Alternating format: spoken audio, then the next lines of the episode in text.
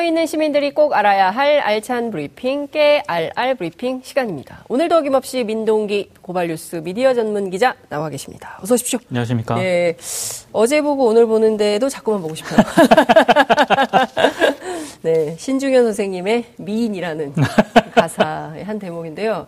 참 훌륭한 노래들이 많았던 것 같아요. 우리나라에도. 아, 그죠? 네. 우리나라에도 훌륭한 로커가 많은데 왜 우리는 퀸만 이렇게 아, 또 그 영화를 열광을- 보니까요. 영화 때문인가요? 열광할 수밖에 없습니다. 그러니까요. 네. 900만, 그렇습니다. 천만을 눈앞에 두고 있다고 하는데, 하여튼 대단한 문화적 현상인 것 같습니다. 자, 첫 번째 키워드 볼까요? 남북 도로 철도 착공식입니다. 아, 이것도 뭐 거의 신화적인. 아, 그렇죠. 예. 남북 간 철도 도로 연결과 네. 현대화 사업의 첫 이정표를 세울 착공식이 이제 오늘 오전에 이제 북한 개성 판문역에서 열렸습니다. 네.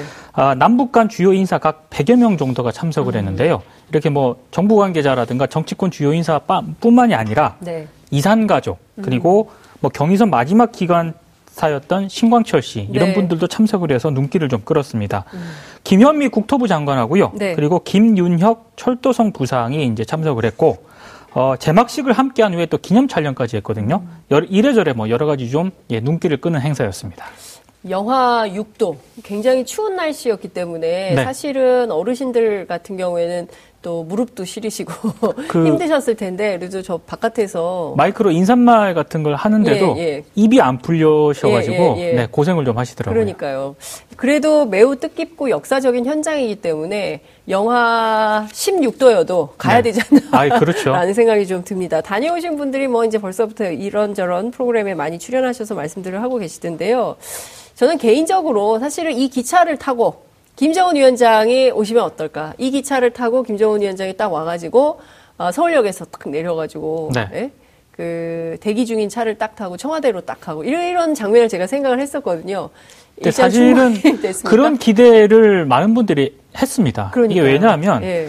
남북 철도 공동 조사를 시작한 게 11월 30일이었거든요. 네. 그래서 12월 17일에 끝났습니다. 음흠. 근데 원래 김정은 위원장이 서울 답방을 뭐 18일에 한다. 19일에 한다. 예. 뭐 이런 말들이 많았잖아요. 지금 30일도 나왔더라고요. 아, 그래서 이제 만약에 답방을 했다면 네. 충분히 남북 간 정상이 이 착공식에 네. 저는 참석했을 가능성이 높다고 생각을 합니다. 네. 충분히 가능성이 있었던 그런 시나리오였는데 네. 이제 현실화가 안 됐죠. 어, 그래서 굉장히 그 부분은 아쉬운 그런 대목인데요. 네. 어, 지금 생각해 보니까 정말로 많이 아쉽네요. 그러니까요. 네.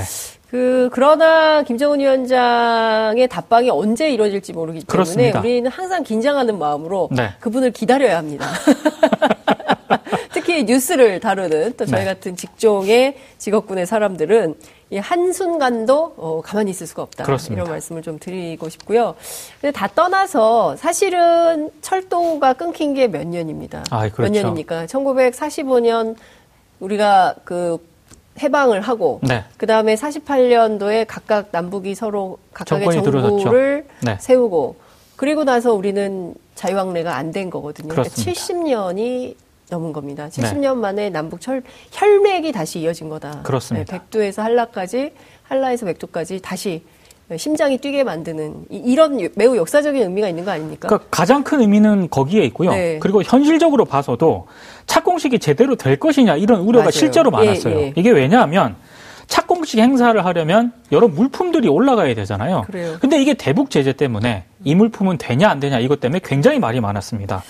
그래서 정부가 착공식에 앞서서 네. 미국을 비롯해서 국제사회와 협의를 거쳤고요. 네. 다행스럽게도 착공실에 착공식에 들어가는 그런 물품에 대해서는 유엔 대북 제재 승인 대북 제재 위원회 승인이 떨어졌거든요. 음. 네. 이게 굉장히 좀 의미가 있다고 생각을 하고요. 네. 근데 분명한 좀 냉정하게 봐야 되는 것 중에 하나가 네. 물품은 일단 승인을 받았지만 대북 제재가 완화된 건 하나도 없다는 겁니다. 근데 그럼에도 불구하고 네. 착공식 행사와 관련한 물품은 일단, 일단 대북 제재에서 예. 면제가 됐거든요. 네. 이거는 제가 봤을 때 상당히 청신호가 될 가능성이 높다. 그리고 지금 미국의 트럼프 대통령이 음. 네. 최근에 또 트위터를 하나 올렸는데 그러니까요. 어, 또 나는 뭐 갈망한다. 갈망한다. 그를 만나기를. 예, 김정은 네. 위원장을 만나기를 갈망한다. 예, 또 예. 이런 글을 올렸거든요. 그러니까요. 여러 가지로 좀 의미가 있는 것 같습니다. 예. 지금요, 유엔 안보리, 제가 사실은 이 사이체 판문점 선언 이후부터 그냥 그 시도 때도 없이 기회가 있을 때마다 드리는 말씀인데요. 중국과 러시아는 다 떠나서 남북 사이에서 주고받는 그렇죠. 경제 협력에 한해서는 대북 제재를 일시적으로라도 유예하거나 완화해야 한다. 그렇습니다. 라는 입장을 계속 피력을 하고 있습니다. 네. 그래서 이번에 지난 가을인가요? 문재인 대통령께서 유럽 순방 가셔서 그렇죠. 영국하고 그다음에 어, 프랑스에 요청을 네. 했잖아요. 근데 그렇죠. 이제 이분들이 좀 우리를 도와주면 좋은데 네. 뭐 미국과 함께 전선을 만들었어요. 네. 그래서 매우 어려운 상황이 됐지만 어, 좀 전 당부드리고 싶습니다. 유엔 안보리에. 어, 이거 좀 해주죠. 네? 그러니까 왜냐하면 우리가 다른 게 아니라 철도 연결하고 뭐 이런 거잖아요. 네. 어, 민족이 함께 살겠다는데 남북의 민족이 함께 살겠다는데 아니 그거를 유엔이 도와줘야지. 근데 일단? 이번에 예. 착공식 물품을 면제를 해줬다는 이 신호 자체가 네. 굉장히 좀 적지 않은 의미가 있다고 보고요. 네. 어, 앞으로 이제 트럼프 대통령이 저는 물밑 협상을 계속 하고 있다고 아이, 그럼요. 생각을 하거든요. 예. 그럼 저렇게 트위터를 통해서 말을 했을 정도면 네. 상당히 좀 깊이 있게 논의가 진행이 되고 있다. 이런 신호로 좀 봐야 될 것 같습니다. 오늘 그 저 착공식에 다녀왔던 박지원 네네. 민주평화당 의원의 인터뷰 내용을 보면 거기서 이제 각각 만나셨을 거 아니에요. 그렇죠. 리성건 의원- 부위원장도 오고 뭐 여러 사람들 북측 관계자들 마- 만났을 때 그 문정인 선생님도 그렇고 네. 이종석 전 장관도 그렇고 이제 셋이 공이 확인한 바는 어 답방도 그렇고 또 남북 관계의 진전 그리고 어 북미 정상회담 등을 강력히 강렬히 원한다는 거예요. 북도. 그렇죠. 그러니까 조만간 뭔가가 있을 수 네. 있겠다라는 기대가 생기던데요. 네. 근데 자유한국당은 왜 안 갔어요? 착공식에? 그게 좀 아쉬운 대목입니다. 네. 일단 여야 사당은 대륙 철도의 꿈이 현실화될 수 있는 계기가 마련됐다. 이렇게 일제히 환영의 뜻을 나타냈는데 네. 자유한국당은 착공 없는 착공식, 붕어 없는 붕어빵 이렇게 비난을 가했습니다. 나경원 원내대표는 어, 착공식에 대해서 정부 네. 인사 어느 누구도 제, 자신에게 제대로 설명하지 않고 밀어붙이는 건 오만이다 이렇게 목소리를 높였는데요. 네. 어, 좀 여러 가지 좀 오늘 주변의 관계국들도 와- 참석을 했거든요. 네. 그왜 참석을 했겠습니까? 아니 이게 지금 경제적 이해관계도. 굉장히 밀접하게 연관이 예. 돼 있는 문제거든요. 가스가 일로 옵니다. 그렇습니다. 예, 예. 시베리아 러시아 가스가 일로 와서 이게 한반도 거쳐서 일본까지 가는 거예요. 그렇죠. 예. 네. 이래서 이제 아시아를 다 엮는 겁니다. 네. 그런데 왜 이렇게 저는 좀 소탐대실이 제일 안 좋은 것 같거든요. 네. 그렇죠? 자유한국당이 좀 통 크게 정치를 좀 하셔야 되지 않겠습니까? 그러니까 조금 네. 좀 아쉬운 그런 대목이었습니다. 그러니까요. 참 네. 안타깝습니다. 어찌됐든 지금 남북 평화의 시대, 그리고 이제 뭐 닷새밖에 안 남았지만 1월 1일이 되면은 북한에서 또 김정은 위원장의 신년사가 사실 그거를 주목하는 분들이 지금 너무 많습니다. 너무 많아요. 뭐가 어, 나올지. 강경화 장관도 말씀하셨더라고요. 그렇습니다. 물밑에서 계속 논의가 진행이 되고 있는 것 같은데 네. 결국에는 2019년에 북한의 어떤 큰 행보, 네. 어, 입장 이런 게 네. 신년사에 많이 담길 그렇죠. 가능성이 높거든요. 나오죠. 그렇습니다. 예, 예. 그래서 현 상황을 타개할 수 있는 어떤 그런 메시지가 분명히 저는 나올 것 같은데 네. 이렇게 얘기했다가 또 네. 아니요. 반드시 그렇게 됩니다. 왜냐하면 연말에 쭉 총화해가지고 그게 네. 해마다 있는 것이기 그렇습니다. 때문에 총화한 내용을 신년사에 담아서 그 북한의 향후, 그러니까 2019년 한 해에 어떤 일을 어떻게 할 것인가를 쭉 담게 될 텐데요. 저는 한 가지 재밌는 포인트는 그동안 북한이 상당, 아니, 미국이 상당히 강도 높게 그렇죠. 선 비핵화, 그리고 뭐 비핵화 없이는 사실은 어, 대북 제재 완화는-커녕 절대 없다. 뭐 국물도 없다 이런 그렇죠. 태도였는데 최근 들어서 상당히 많이 바뀌고 있거든요. 굉장히 유화적인 제스처를 그렇습니다. 많이 보내고 볼튼도 있습니다. 네. 초강경파 볼튼의 태도도 굉장히 많이 변화하고 있기 때문에 물 밑에서는 말씀하신 대로 아, 100도씨 이상의 물이 끓고 있다. 그렇습니다. 네, 이게 조만간 터진다. 네. 온천 나오나요? 자, 기대를 많이 해보겠습니다. 자, 두 번째 키워드 보겠습니다. 김정호의 사과, 언론에서 사라진 민경욱입니다. 어, 그러네요. 어, 더불어민주당 사과했죠. 김정호 의원이 자신의 공항 갑질에 대해서 어제 이제 사과를 했습니다. 네. 처음부터 이렇게 사과를 했으면 좋지 않았을까 이렇게 생각이 좀 되는데요. 어, 김해신 공항 건설에 뭐 타격을 주기 위해 음해를 한 것이다 이렇게 음모론까지 제기를 하다가 여론이 악화되면서 이제 결국 사과를 했습니다. 뭐 보안 요원에게 직접 이제 전화까지 해서 사과를 했다고 하고요. 기자회견까지 열어서 이번 일을 거울 삼아서 여러분의 손발이 되도록 분발하겠다 이렇게 분명하게 입장을 밝혔습니다. 그 야당이 국회 국토위 이 위원으로서의 자격이 없다. 사퇴해라 이렇게 요구를 하고 있죠. 요구를 했는데 네. 일단 더불어민주당은 국토위 그 위원 자리를 계속 유지하는 것으로 가닥을 잡은 것 같습니다. 그리고 민주당에서 이 일과 관련해서 앞으로 뭐 추가적인 어떤 조치가 있을 것 같지는 않은데요. 네. 근데 오늘 뭐 제가 신문들을 쭉 보니까 네. 김정호 의원 사과로 끝날 일이 아니다. 이렇게 국토위 사퇴를 이렇게 압박하는 그런 뭐 사설이라든가 이런 게 굉장히 많던데 네. 아, 더불어민주당이 이 점에 대해서는 분명하게 선을 긋고 있는 그런 모습입니다. 네. 상임위 사퇴를, 그러니까 어떤 이해관계가 있기 때문에 이해관계 상충에 문제가 있다 이렇게 보기 때문에 그런 건가요? 뭐 야당이 그렇게 주- 토의원으로서 갑질을 했기 때문에 물러나야 된다 이런 이- 요구인 거죠? 앞으로 이제 공항공사 등에 이제 영향력을 더 미칠 수 있다라고 판단을 한것 같은데요. 네. 근데 저는 이 문제는 네. 더불어민주당만의 문제는 아니고요. 이건 정말 국회 전체 차원의 문제인 것 같습니다. 왜냐하면 의원들의 갑질 행태는 물론이고 여러 이제 좀 도마에 오를 때마다 네. 항상 특권을 내려놓겠다라고 하면서 국회에서 뭔 얘기가 나왔냐면 네. 윤리특위의 처벌 규정을 강화해야 한다. 이런 얘기가 항상 나왔거든요. 네. 근데 지금 제대로 처벌을 했느냐? 아닙니다. 18대에서 20대 국회 윤리특위에서 의원 징계안이 가결된 사례는 두 건에 불과하고요. 네. 20대 국회에서 발의된 의원 징계안만 18건인데 네. 제대로 처리된 게 하나도 없습니다. 그리고 진짜. 최근에 그 음주운전으로 문제가 됐던 이용주 의원 있지 않습니까? 네, 네. 이 지금 징계권도 국회 윤리특위가 징계안 회부조차 못하고 있는 그런 실정입니다. 그러니까 여야가 이거 따로 없는. 네. 따로 없는 그런 상황인데 뭐 국민들 앞에서 할 말이 없는 그런 상황인 거죠. 그러니까요. 그러니까 제 식구 감싸기라고 국회에서는 늘 비판을 하지만 국회가 킹왕짱이네요. 그렇습니다. 네, 그러니까 윤리위원회가 있긴 합니다만 네. 실제로 유명무실화되고 있다. 근데 참 이런 소식 들을 때마다 국민들 국민으로서 참 씁쓸합니다. 사실 네. 국회가 이 문제와 특권이라든가 갑질 문제와 관련해서 서- 솔직히 할 말이 없거든요. 그렇죠. 근데 언론도 좀 이상해요. 언론. 그러니까 김정호 의원의 갑질에 대해서는 정말 많은 언론들이 보도를 하고 있습니다. 네. 기자회견도 뭐 사과하는 그런 기자회견도 크게 보도를 하고 네, 있고. 네. 근데 비슷한 시기에 네. 자유한국당 민경욱 의원의 이른바 그 침뱉기 논란 있지 않습니까? 네. 그게 불거졌거든요. 민경호 의원은 사과는 했습니까? 제대로 된 사과를 안 했죠. 왜냐하면 아. 뭐 비염 때문에 뭐 침을 뱉은 것이다. 예. 조금은 좀 납득하기 어려운 그런 해명을 하고 자유한국당도 이 사안과 관련해서는 특별한 네. 입장 같은 걸 내놓지 않았거든요. 제가 비염 환자입니다.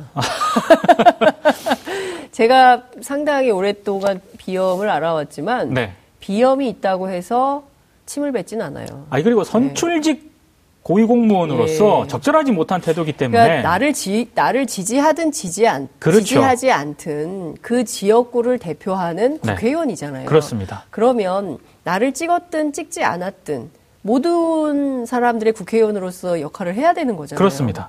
어디서 침을 뱉습니까? 그런데 왜 언론은 이 문제에 대해서 이게 사실은 더 심한 거 아니에요? 아니 그러니까 저는 비슷한 문제점을 가지고 있다고 보거든요. 네. 국회의원의 갑질, 네. 국회의원의 약간 특권 의식 이런 게 같이 이제 비판을 받아야 되는데 네.